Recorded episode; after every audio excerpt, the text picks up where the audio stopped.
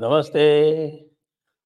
आप सभी का स्वागत है आज के इस कार्यक्रम में और आज हम अपने राजनीतिक विश्लेषक धीरेन्द्र पुंडी जी से बात करने जा रहे हैं और चूँकि वह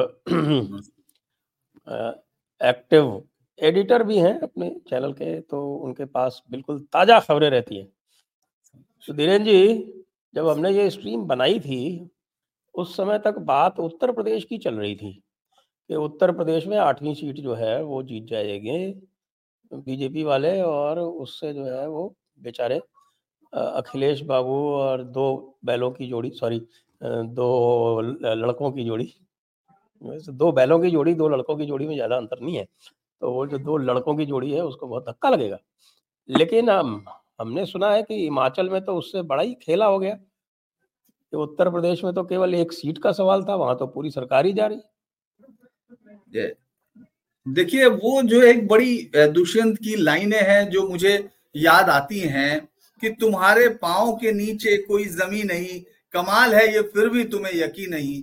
ये इस समय कम से कम इस विपक्षी पार्टियों पर पूरी खरी बैठ रही हैं, वो विपक्षी पार्टियाँ जो अभी तक मतलब ये तो सत्तारूढ़ पार्टी है वहाँ, अगर हम हिमाचल की बात करते हैं, उसके पाँच विधायक पंचकुला पहुँच गए, जिनको सीआरपीएफ की सुरक्षा दी गई। ये मुख्यमंत्री आरोप लगा रहे हैं। अगर ये आरोप लगा रहे हैं, क्योंकि वहाँ बहुत अंतर था, संजय जी, ये जो है अंतर बहुत ज़्यादा था क्योंकि आप 40 बयालीस विधायकों के साथ थे और आपको एक ऐसी पार्टी को आपने हराया था जो वहाँ उस समय एकदम असंभव लग रहा था। तो आपने बड़े बड़े दावे किए कि अब ये बदलाव की बयार यहाँ से चलेगी और ये वहाँ से आगे बढ़ेगी। तो लेकिन ये बढ़ी नहीं। है ना? ये बदलाव की बयार आपकी वहीं की वहीं न केवल रुक गई, बल्कि अब तो ये लग रहा है कि वहाँ आपके लिए सूखा हो गया है और बीजेपी, क्योंकि अगर आप दस विधायकों को ये तोड़ रहे हैं तो आप ये सोचिए कि एक तो दूसरी सरकार अल्पमत में आ गई है 68 कुल विधायक टोटल उसमें वहाँ इस समय जो इलेक्टेड है, उसके बाद आप जीत के आ रहे हैं और दस आपके अगर जा रहे हैं तो मुझे ये कहते हैं कि ये सरकार माइनॉरिटी में आ गई। ये बाकायदा हिमाचल के सीएम ने क्लेम किया है कि छह विधायक, अभी पाँच में बोला था, अभी छह विधायक हो गए हैं, क्लेम कर रहे हैं। तो मुझे लग रहा है कि ये सरकार का संकट वहाँ हो गया और ये जल्दी क्योंकि अगर आपके विधायकों ने राज्यसभा में वोट बदल दिया है और उन्होंने आपके विप को नहीं माना है तो इसमें कोई शक नहीं कि जल्दी ही आपके यहाँ एक सरकार जा रही है। ये सबसे बड़ा चेंज हो रहा है और जो मोहब्बत की दुकान है या जो लगातार जाति जाति पूछ रहे हैं। कांग्रेस के युवराज, उनको ये समझना पड़ेगा। उसी को मैंने दुष्यंत की पंक्तियों से कहा था कि पहले आप अपने तीर तरकश दुरुस्त कर लीजिए। आपको अपने तरकश में कितने तीर है, ये चेक कर लीजिए। उसके बाद सामने वाले को युद्ध के लिए निमंत्रित कीजिए और उसको, उससे, उस योद्धा से लड़ने जा रहे हैं, जिसका अभी तक रिकॉर्ड ये कहता है संजय जी कि जब से उन्होंने वहाँ गुजरात के मुख्यमंत्री पद के तौर पर शपथ ली, तब से आज तक कोई भी कोई भी इलेक्शंस वो हारे नहीं हैं, वो जीत के पहुँच रहे हैं। तो ऐसे में आपके पास बेहतर होना चाहिए था और हिमाचल मुझे लगता है कि चुन, महासमर से पहले की एक बड़ी लड़ाई है, क्योंकि कहा जाता है कि दिल्ली के तख्त का फैसला तो पानीपत के युद्ध में हुआ। पानीपत में युद्ध हुआ और फैसला दिल्ली के तख्त का हुआ। इस बार लड़ाई शिमला में हुई, एक सीट की लड़ाई, लेकिन मुझे लगता है एक सरकार पे बनाई। ऐसा हिमाचल का है। हिमाचल में रात भर डेवलपमेंट होना है। कुछ ही देर बाद आ, मुझे लगता है जब कोई मुख्यमंत्री इस हताशा में आ जाता है तो उसका मतलब होता है कि सरकार आपके हाथ से जा रही है। आप में लोगों का यकीन खत्म हो रहा है और वो विधायक ये मान के चल रहे हैं कि जनता कम से कम इस सरकार को जो मौजूदा सरकार है उसको जिताने के मूड में नहीं है।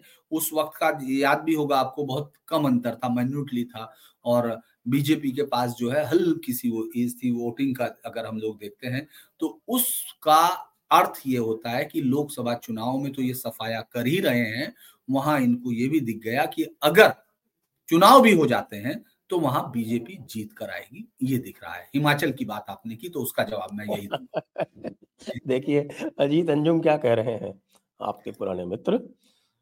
कह रहे हैं सुखू कह रहे हैं हमारे विधायकों को हरियाणा पुलिस किडनैप करके पंचकुला ले गई। आपकी पुलिस क्या कर रही थी? आपकी खुफिया इकाई क्या कर रही थी? और आपके कार्यकर्ता क्या कर रहे थे? आप शिमला में ही रहते हैं या श्यामला हिल्स में? देखिए मुझे लगता है कि उन्होंने एक अखिलेश का भी अखिलेश की भी आलोचना कर रहे हैं। बताइए, जिनके प्रति इन्होंने अपना जीवन समर्पण कर दिया, वो इनकी कसौटी पर खरे नहीं उतर पा रहे हैं? देखिए, आप कैसी विडंबना है। देखिए, मैं एक बात के लिए तो श्योर हूँ, बाकी तो कुछ नहीं, चूँकि मैंने साथ काम किया और आपने कहा है तो मैं ये कह सकता हूँ कि वो श्यामला हिल्स और उसके बारे में उन्होंने सिर्फ़ तुकबंदी करने के लिए क्या होगा, उनके बारे में, दोनों के बारे में उनको जानकारी नहीं होगी, ये मैं गारंटी से कह सकता हूँ। वो शिमला और श्यामला से उन्होंने ये ज़रूर मिला दिया और वो श्यामला जी भी जोड़ सकते हैं उसमें क्योंकि मैं उनके हम्म। एक और बोल देता हूँ कि ये भी जोड़ लीजिए क्योंकि मैं उनको जानता हूँ है ना? मैं किसी दुर्भावना से नहीं कह रहा मैं उनके बारे में देख के कह रहा हूँ। दरअसल मैसेंजर्स ज़्यादा वो है वो जो है मुद्दई चुस्त गवाह चुस्त मुद्दई सुस्त वाली बात है। आप ये देखिए दर्द है। मुद्दई सुस्त गवाह चुस्त। हाँ माफ़ कीजिए मेरे उसका तो मैं ये कह रहा हूँ कि आप ये सोचिए कि किस तरह का दर्द है एक राज जो जो गोदी मीडिया और तमाम मीडिया के शब्दों का इस्तेमाल करते रहे, जिन्होंने ये सब किया, वो खुल के ओपनली एक मैं इनके पत्रकार को, जिनको इन्होंने रखा हुआ है। आप देखिए वो सवाल क्या कर रहा है। वो राकेश चतुर्वेदी पांडे से सवाल कर रहा है, तुमको शर्म नहीं आती है? तुम गद्दार हो, तुमको जिन्होंने चुना, वो मेरा काम नहीं है। ये जनता अपने आप से जवाब देगी, आप उसको इन्वेस्टिगेटर नहीं है। क्योंकि जो फ्रस्ट्रेशन है, वो निकल के आ रहा है। जो चीज़ है, आपको जनता पे यकीन नहीं है। आप जनता को झूठ पर रखना चाहते हैं। आप ये देखिए, सिर्फ़ यही नहीं, अभी आप रात के और बड़े और बड़े जो लोग हैं अजीत अंजुम को तो नहीं नहीं ये शोहरत नहीं नहीं है तो उनको अभी तो ये लहजा उनका बता रहा है।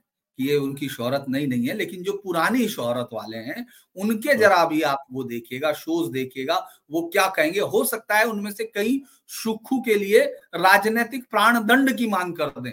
राहुल गांधी से कहें कि इसको राजनीतिक प्राण दंड दिया जाए क्योंकि ये सरकार बचाने में नाकाम हुआ। ये किस तरह से हो सकता है? क्योंकि हम बता रहे हैं ना क्योंकि आप हमारी बात नहीं समझ रहे आप हम बता रहे हैं। आप ये समझिए उनके अंदर ये नहीं है कि जनता क्या कहती है? उनके अंदर यह है कि हम जो कहते हैं, वो जनता क्यों नहीं कहती है? तो वो जनता को बदलने के चक्कर में हम वो मुख्यमंत्री बदलेंगे। अभी तक इन्हीं यूट्यूबर्स के सहारे राहुल गांधी अपनी राजनीतिक विचारधाराओं को दिशा दे रहे हैं। तो मेरी, मैं बार बार ये कहता हूँ कि कम से कम एक राजनीतिक के तौर पर आप इन लोगों से कम से कम राय लेना बंद कर दीजिए, जिनका ट्रैक रिकॉर्ड देखिए संजय जी मुझे जब भी आपके बारे में जानना होगा तो मैं इस यूट्यूब से नहीं जानूँगा, जयपुर डायलॉग से। मैं इसको आपके जब आप एसीएस रहे, जब आप सेक्रेटरी रहे, जब आपने काम किया डीएम के तौर पर, मैं एज ए रिपोर्टर पहले वो चेक करूँगा। तो इनका ट्रैक रिकॉर्ड एक बार राहुल गांधी को पूछ लेना चाहिए था कि इन्होंने फ़ील्ड में क्या किया है। तब शायद जाते, क्योंकि ये जो भीड़ है, जो इनको देख रही है, जो है, वो उसको, उस झूठ से कोई मतलब नहीं है, जो इनके रोज के उस पर आता है, क्योंकि इन्होंने लगातार सब जगह अगर आप देखेंगे, मोदी को इतनी बुरी तरह हराया है, अगर इनके थंबनेल सच हो जाएँ तो मोदी आने वाले 575 साल तक एक चुनाव नहीं जीत सकते पंचायत का। तो इसीलिए इनका कोई लॉजिक नहीं है, इनके पास कोई आइडिया नहीं है, इनको सिर्फ़, आप ये सोचिए दर्द कितना गहरा होगा। मुझे सैरीवान की मोदी वो कहानी याद आ रही है, जिसमें वो ठग जो है, बदले में एक सोने के कटोरे को सस्ते में लेना चाहता था और बोधिसत्व उसको जो पैसा है दे के चले जाते हैं तो वो चिल्लाता है, ठग, कि तुमने मुझे ठग लिया। वो जो ठग, ठगना चाहता था, वो बोधिसत्व, तुमने मुझे ठग लिया। तो आप ये सोचिए, ये हार ऐसा लग रहा है जैसे उनकी नहीं हो रही है। ये राजनीतिक लड़ाई नहीं है। ये अजीत अंजुम का आइडिया था कि आप जो है, बीजेपी को हारना है। और आप कांग्रेस हार रही है तो इतना बड़ा देशद्रोह कर रही है वहाँ। तो लेकिन क्या फाइनल हो गया क्या कि हार गई वहाँ पे हिमाचल में? देखिए अभी कुछ ही मिनट में आना है मतगणना रुकी हुई है वहाँ क्योंकि अभी जो है बार बार एक एक एक एक चीज़ पर चल रही है। तो मुझे लगता है कि वहाँ काफ़ी क्लोज था मामला। क्रॉस वोटिंग करने वाले नौ विधायकों को वहाँ सुरक्षा भी दी गई है। ये लेटेस्ट न्यूज़ है। सीआरपीएफ की सुरक्षा दी गई है।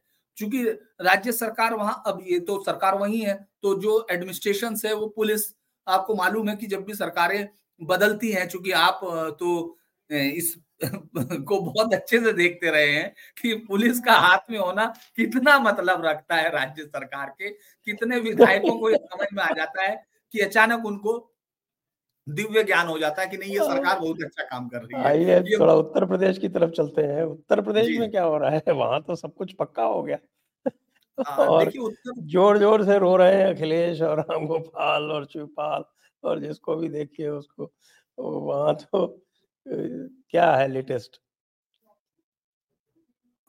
अच्छा वहाँ वोट तो सारे ही सही पाए गए थे मतलब हिमाचल की बात करते हैं इधर के आ, हम लोग जो देख रहे थे इधर यूपी के। दो सौ हम्म। उसमें अब सारे वोटों को सही पाया गया तीन सौ पिचानवे वोट पड़े थे जो वो।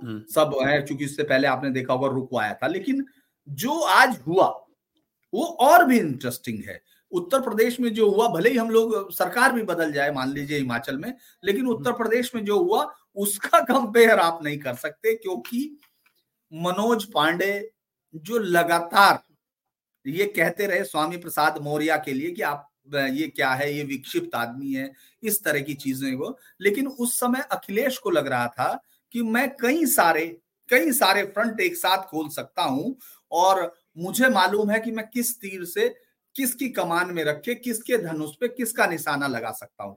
वो ये सोच रहे थे कि मैं एक साथ बहुत सारे शिकार कर सकता हूँ और मेरे निशाने एकदम सच साबित होंगे। स्वामी प्रसाद भी चले गए पांडे भी चले गए। मिली राम मिले। तो वो जो एक एक आप ये सोचिए कि आप आखिरकार आपकी रणनीति क्या है। जैसे कहते हैं ना कॉमरेड तुम्हारी पॉलिटिक्स क्या है? तो वो तो मज़ाक में कहा जाता होगा लेकिन एक सवाल आता है गंभीरता से कि आपके रणनीतिकार इससे पहले समय में राम गोपाल यादव प्रोफेसर अचानक आते हैं और वो किसी को कुकुरमुत्ता किसी को कुहुम भी ये कहते हैं इससे पहले उनको ये समझ में नहीं आ रहा था कि पीडीए क्या है और इन लोगों को जिनको वो उनको ये मालूम नहीं था कि नौ लोग चले जाएँगे। मतलब आठ नौ लोग और ये मैं कह रहा हूँ कि बीजेपी ने जो जिस तरह से वहाँ समझ में आ रहा है यूपी उसका मतलब है कि बीजेपी को इतनी ज़रूरत थी। तो बीजेपी ने सिर्फ़ इतनों को आमंत्रित किया। अगर बीजेपी को पंद्रह की ज़रूरत होती तो पंद्रह ला सकते थे। जिस तरह का माहौल दिख रहा है क्योंकि अचानक वो ये कह रहे हैं मतलब ये बात एक विपक्ष के उस नेता से जिसके पास विरासत में राजनीति आई हो और जो अपने आप को कह रहे हो, मैं ज़मीन का नेता हूँ उसको ये मालूम हो, वो इस तरह का वाक्य कहे, ये मुझे बड़ी हैरानी की बात लग रही है। वो ये कह रहे हैं कि, साहब, हम ये चेक करना चाह रहे थे, ये तीसरी सीट जो है, इस बात की जीत है कि पीडीए से कौन प्यार करता है और पीडीए से कौन नफरत करता है, ये सामने आ गया तो जिसकी जीत का आलम ये हो उससे आप आप उसको सोच रहे हैं वो डिवाइन लड़ाई लड़ रहे हैं। आपको लग रहा होगा कि ये ये तीसरी तीन सीटें राज्यसभा छोटी चीज़ें हैं। ये सब छोटी चीज़ें हैं ये मोदी जी के लिए हैं। वो बड़ी लड़ाई लड़ रहे हैं वो पीडीए के लिए जिनके दिलों में प्यार है वो उनको खोज रहे हैं। दरअसल ये इस तरह की राजनीति ये बताती है कि आप ग्राउंड से ज़्यादा घृणा में आप ग्राउंड से ज़्यादा जातीय गठबंधन पे और आप ग्राउंड से ज़्यादा सिर्फ़ और सिर्फ़ हवाई यूट्यूबर्स और उनकी बातें सुन रहे हैं जो आपके मुँह लगी बता रहे हैं। आपको कोई भी ये सच बताने वाला नहीं है कि आपके इतने करीब लोग। आप ये सोचिए ऊँचा हार क्यों? आप तो खैर यूपी को बहुत अच्छे से समझते हैं वहाँ के हैं भी। आप ये सोचिए ऊँचा हार में 2012 में ये सीट बनती है और लगातार जीत रहे हैं। Manoj Pandey breaking breaking breaking news breaking news Himachal का परिणाम आ गया है। दोनों उम्मीदवारों को बराबर वोट मिले हैं। टाई हुआ है मामला। तो देखिए मैंने आपको कह रहा ना बहुत क्लोज कॉन्टेस्ट है। इसके बावजूद रहा तो अब देखते हैं। टाई कैसे होगा? तो सेकंड सेकंड प्रेफरेंस देखा जाएगा ना। हाँ अभी आएगा अभी तक जो पहला जो न्यूज़ अभी यही आ रही है ये भी टाई हुआ है। अभी न्यूज़ यही है क्योंकि हमारे रिपोर्टर्स भी बोल रहे हैं जो तुरंत आ रहा है। हालाँकि बीजेपी में जश्न शुरू हो गया है। तो सेकंड प्रेफरेंशियल हाँ, हाँ। आएगा तो उसमें शायद पता चलेगा। और जो जयराम है वो बता रहे हैं कुछ कहानी हालाँकि वो तो यही बोले जयराम ठाकुर की दोनों को बराबर वोट मिले अभी देखते हैं। कांग्रेस और बीजेपी को चौतीस चौतीस मिले आप सोचिए पच्चीस से कहा तक आप आ गए और आप नीचे आ गए देखिए तमिलनाडु में वहाँ कर्नाटक में अलग हुआ है। देखो सीधा एक ये भी बात है एक राजनेता जो ताकतवर होता है जिसकी ग्रिप होती है वो चीज़ पकड़ पाता है। उन्होंने एक बीजेपी का तोड़ लिया सोमशेखर रेड्डी। लेकिन आप यहाँ इनकी ताकत देखिए कि ये सत्ता में है, ये मुख्यमंत्री हैं। इसके बावजूद इनकी पार्टी के इतने विधायक चले गए, क्योंकि अखिलेश कम से कम ये तो कह सकते हैं कि मैं विपक्ष में, मैं किसी को क्या दे सकता हूँ? ये तो वो हैं, लेकिन ये तो दे सकते हैं। इसके बावजूद चले गए, उन्होंने लेने से इनकार कर दिया। उन्होंने सीआरपीएफ की सुरक्षा ले ली, कि बजाय इसके कि हम इनका वो ले लें। तो ये एक बहुत ही अभी नतीजे का ऐलान होना बाकी है, संजय जी। अभी नतीजा नहीं आया है। अभी ट्विटर पे तो सब यही बता रहे हैं कि हर्ष महाजन डिफीट्स अभिषेक मनु सिंघवी देखिए अभी मैं तो बोलूँगा जो इस समय आ रहा है बीजेपी में जश्न ज़रूर शुरू हुआ है। India news India news Himachal भी यही बोल रहा है उसका जो हैंडल है वो कह रहा है बीजेपी की जीत हो गई हिमाचल।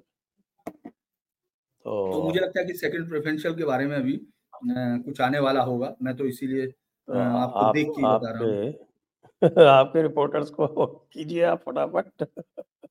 हाँ ये आ गया सर ये सात पैतालीस पे आ गया है मतलब छह हाँ। मिनट पहले डाल दिया गया राज्यसभा चुनाव में बीजेपी के उम्मीदवार हर्ष महाजन जीते।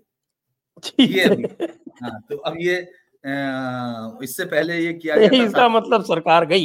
हिमाचल की सरकार सरकार चली गई ये तो है क्योंकि वो बीजे न्याय यात्रा वाले कैम्ब्रिज से जब उपदेश दे रहे होंगे उस समय हिमाचल प्रदेश की सरकार का इस्तीफा हो रहा होगा।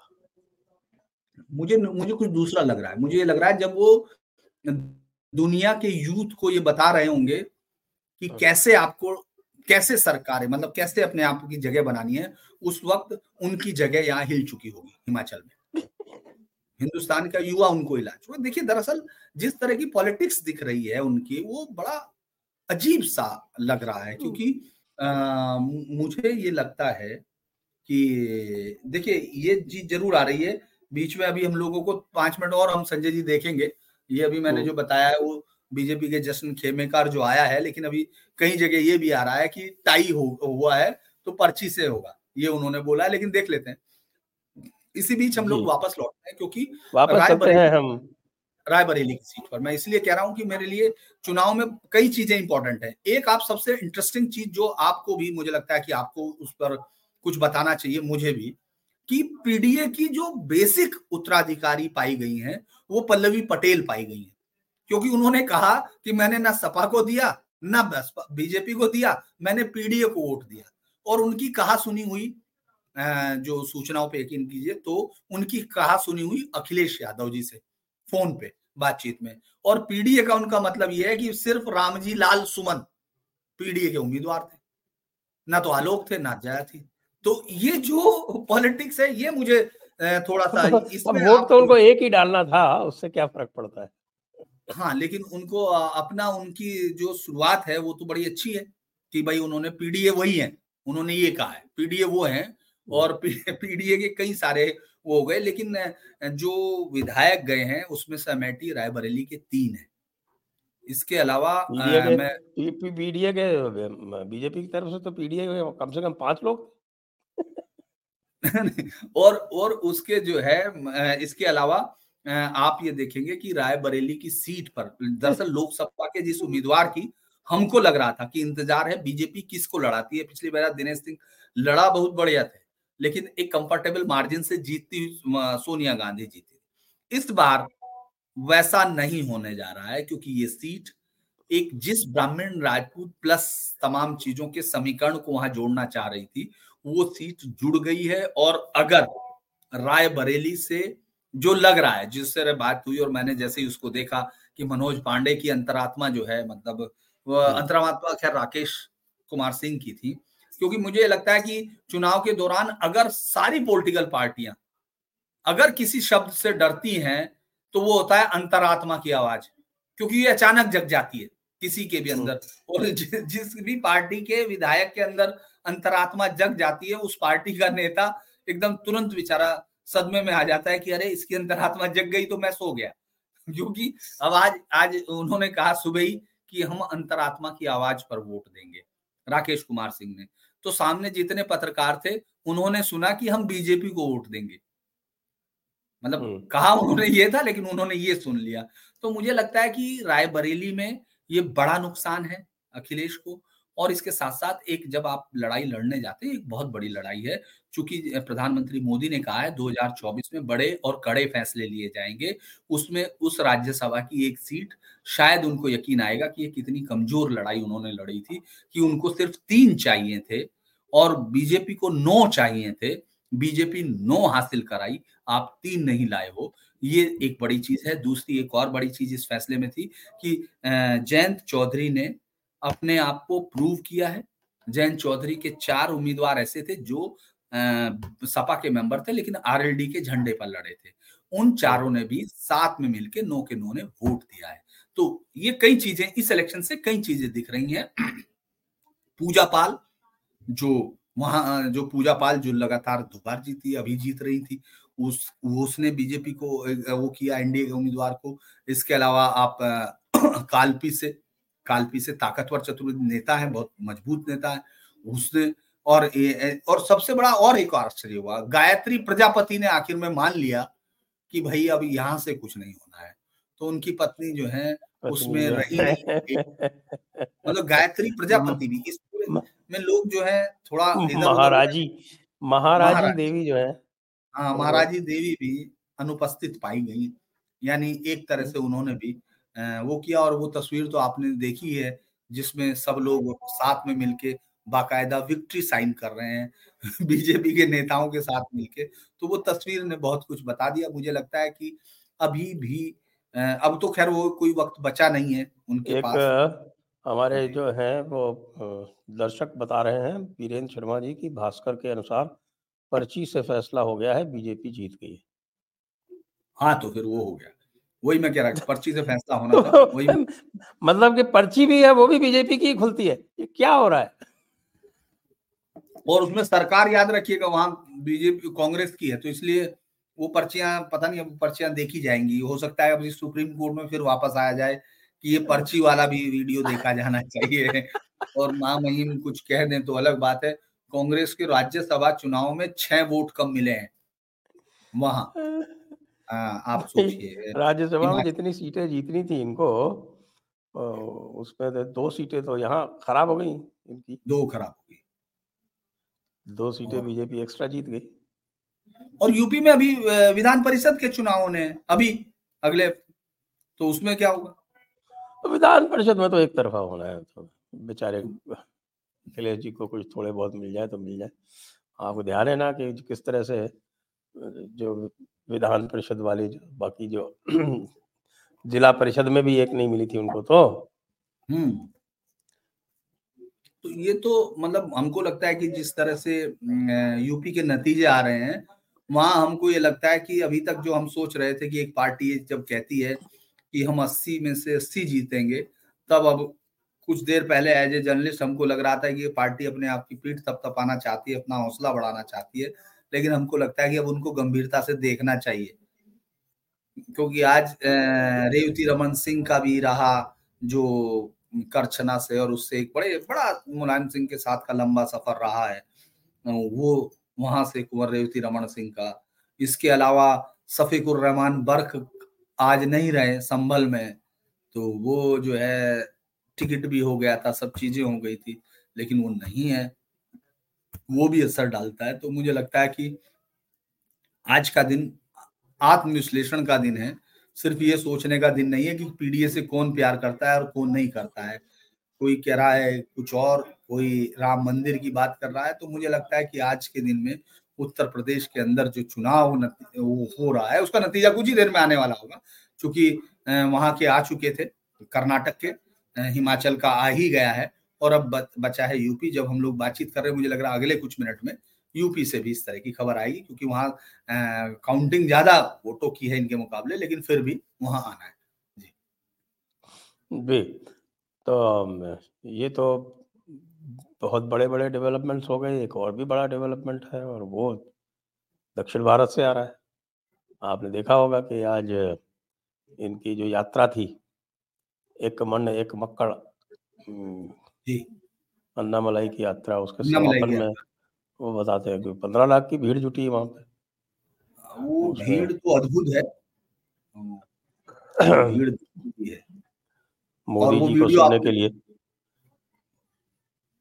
आपने वो वीडियो देखा होगा कि किस तरह से अन्ना मलाई को प्रधानमंत्री मोदी बाकायदा पीठ थप थपा रहे हैं फिर हाथ पकड़ते हैं स्टेज पर। इस तरह का प्रदर्शन बहुत कम नेताओं के लिए मतलब बहुत रेयर प्रधानमंत्री मोदी को ऐसा करते हुए देखा है तो वो उस बात की तरफ़ तो इशारा कर रहा है कि वो जो जो उन्होंने अपना नायक चुना है वहाँ अपनी पार्टी के लिए, उसने इतना तो काम कर दिया कि जो अमूमन इस तरह की चीज़ों पर, मोदी सार्वजनिक तौर पर शायद ही अपने नेताओं को इस तरह से वो देते हो, इस तरह से दिख रहा है। वो आप देखिए, वो वीडियो मुझे लगता है कि आपको चलाना भी चाहिए अगर आपके पास है, नहीं तो मैं आपको भेज देता हूँ।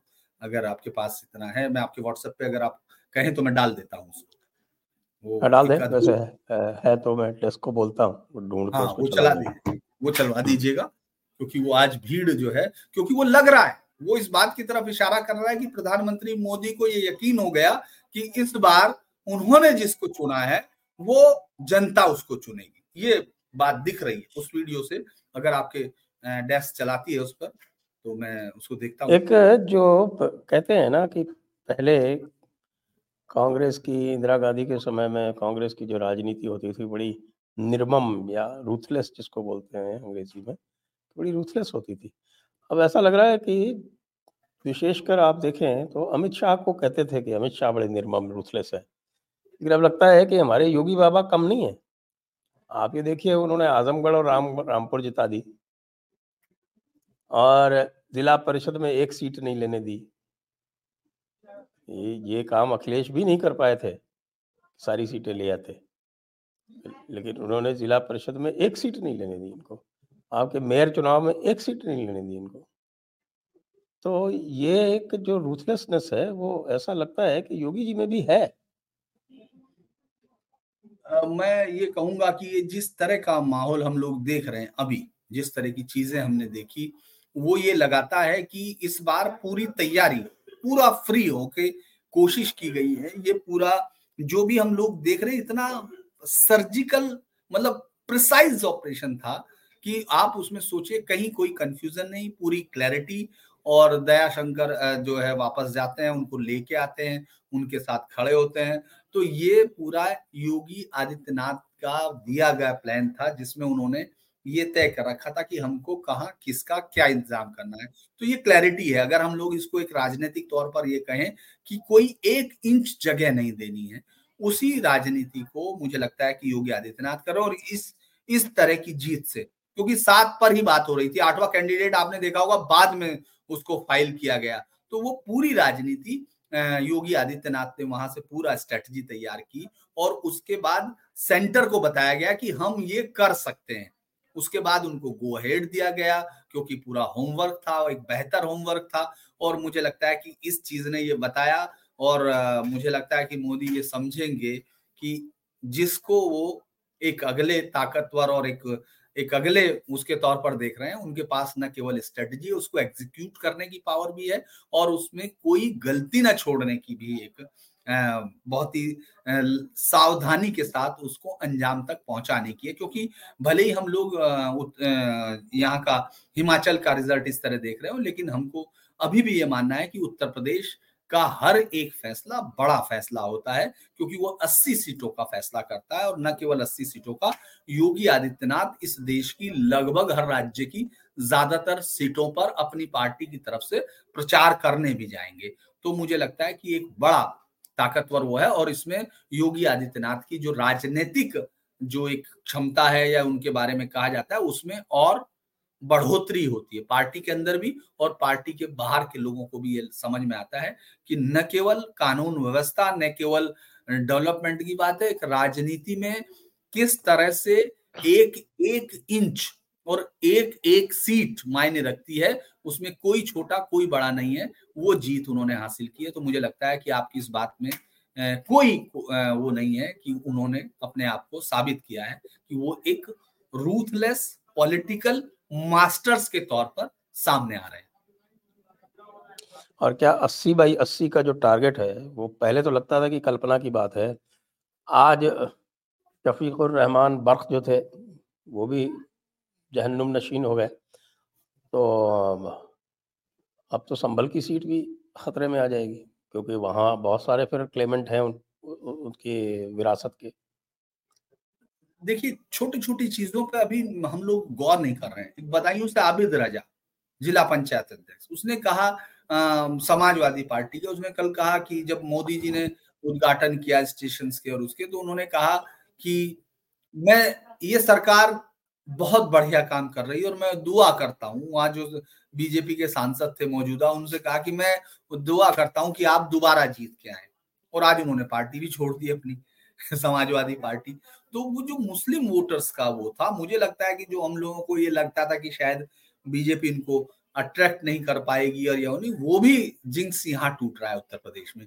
और इस टूटने का मतलब अस्सी बाई अस्सी जाना होता है।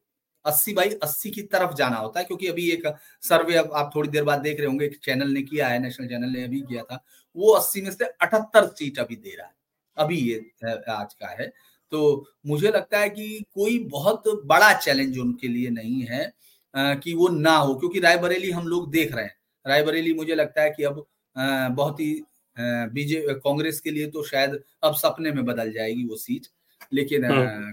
अब तो वायनाड भी सपने में बदल गई है। वायनाड वायनाड तो उन्होंने छोड़ ही दिया ई टू ब्रूट्स के साथ किया कि ई टू ब्रूटस आपने छोड़ा नहीं किया उन्होंने कैंडिडेट घोषित कर दिया। एक जगह में देख रहा था तो इसी वाक्य के साथ किया। हालाँकि उनके बीच में ऐसी दोस्ती नहीं थी कि सीजर और ब्रूटस की बात हो लेकिन फिर भी उन्होंने किसी ने ये कहा। इसके अलावा जो दूसरी चीज़ है कि आपने जिस तरह से आपने मनोबल तोड़ दिया आपने सामने वाले की लड़ाई से पहले ही उसको ये लड़ाई इसलिए इंपॉर्टेंट थी, आपने लड़ाई से पहले उनको अपने कील कांटे दुरुस्त करने से पहले ही, जब तक कि उनको लगता कि उनके पास ये ये है, आपने उनमें से निकाल के सामने रख दिया कि आपके इस कवच में बहुत बहुत जो है, कमज़ोर पॉइंट है और इसलिए आप लड़ने के लिए काबिल नहीं तो ये बात बहुत बड़ा, क्योंकि कांग्रेस, आप देखिए इतना बड़ा राज्य आपके जो सबसे बड़े, जो इंडी गठबंधन की सबसे बड़ी पार्टी होगी, जो अपने आप को राष्ट्रीय पार्टी कहती है, उसके सबसे बड़े नायक अभी यहाँ से यात्रा करके कल वहाँ तक पहुँचे। उन्होंने अपनी यात्रा को विराम दिया, वो पहुँचे राजस्थान तक। लेकिन आप सोचिए कि इस पूरे चुनाव में उनकी कोई भूमिका नहीं थी। उत्तर प्रदेश में उनके पास नाम लेने के लिए कोई नहीं था आ, कहने के लिए उनके विधायक दो थे लेकिन आ, जब आप नहीं होते हैं तो आप ये समझ लीजिए उन सत्रह सीटों को देने का या लेने का कोई मतलब नहीं। सिर्फ़ ये तय करना है कि हमको उन सत्रह सीटों को कितने अंतर से हारना है। ये तय करना है।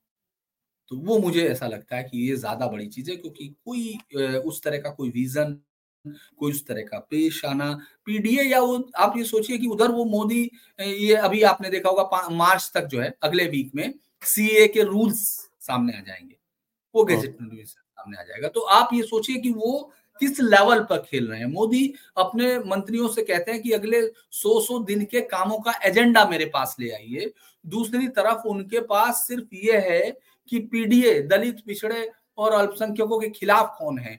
इनके खिलाफ कौन है? वो जो पिछले मंडल के समय से शुरू हुई पॉलिटिक्स अब तक उसी तरह उसी तर्जो तवा पर है जबकि जनता आगे बढ़ चुकी है। वो इससे आगे जा चुकी है। उसी मोड़ पर खड़े रह गए। मुझे लगता है जब तक इनके पास कोई विजन नहीं होगा जब तक इनके पास कोई नया उन युवाओं को देने के लिए नहीं होगा क्योंकि राहुल गांधी जिस जाति की बात कर रहे हैं उनसे आ, मैं एक आ, पूछ रहा था कि भाई सवाल कल मेरे एक प्रोग्राम में था। तो मैं यही जानना चाह रहा था कि राहुल जी आपकी जाति कौन सी है? अगर ये जनता ने पूछ लिया तो आपके पास क्या जवाब है? आपने दत्तात्रेय और कोल बताया कोल ब्राह्मण और आपने दत्तात्रेय गोत्र बताया, लेकिन जनता ये जानना चाहती है कि ये आपके जो फैमिली ट्री है उससे मैच नहीं खा रहा क्योंकि आप तो हर आदमी से पूछ रहे हो, पत्रकार से कह रहे हो, तेरा मालिक कौन है? उसकी जाति क्या है? किससे पूछ रहे हो? ये मेरे साथ खड़ा, बता तेरी जाति क्या है? इस तरह तो मैंने कभी मुलायम सिंह या लालू यादव जी को भी करते हुए नहीं देखा है। जिस तरह से ये करते हुए, यानी जिस पॉलिटिक्स को वो छोड़ चुके हैं, वो भी एक आवरण बनाते हैं। अगर आपने तेजस्वी का परसों का या कल का भाषण सुना होगा, जिसमें उसने कहा कि हम सब जातियों के, गरीबों की बात करें, कर रहे आपके जो जूनियर पार्टनर हैं, जिनके कंधे पर अब आप आगे बढ़ना चाहते हैं, वो भी इस तरह से नहीं कर रहे हैं। तो आपसे अगर आपका सवाल कर लिया जाए कि आपकी जाति कौन है तो शायद ना बता पाए, क्योंकि ये भी सवाल है कि क्या माँ की तरफ़ से आपका गोत्र तय होता है, या पिता की तरफ़ से तय होता है, दादा की तरफ़ से होता है, कि नाना की तरफ़ से होता है? ये इतना उलझा हुआ सवाल है, क्योंकि उन्होंने कहा कि प्रधानमंत्री मोदी के लिए, मैं इसलिए ये बात बता रहा हूँ दर्शकों को कि उन्होंने छत्तीसगढ़ वाले में कहा था कि वो पिछड़ा नहीं है, ओबीसी नहीं है, मोदी के लिए कहा।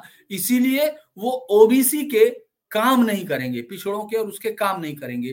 तो इसीलिए आपकी जाति जानना ज़रूरी है कि आप किस जाति के लिए काम करेंगे, उस जाति को तो भरोसा हो जाए कि हमारे लिए करेंगे। इसीलिए मेरा मानना है कि आप बता दीजिए ताकि उन लोगों को लगे, भाई, आप प्रधानमंत्री पे ये कह सकते हैं तो आपके बारे में भी लोग कहेंगे, क्योंकि सवाल करना होता है। जी। जी तो बहुत ही इंटरेस्टिंग मामले चल रहे हैं और आइए अब हम दर्शक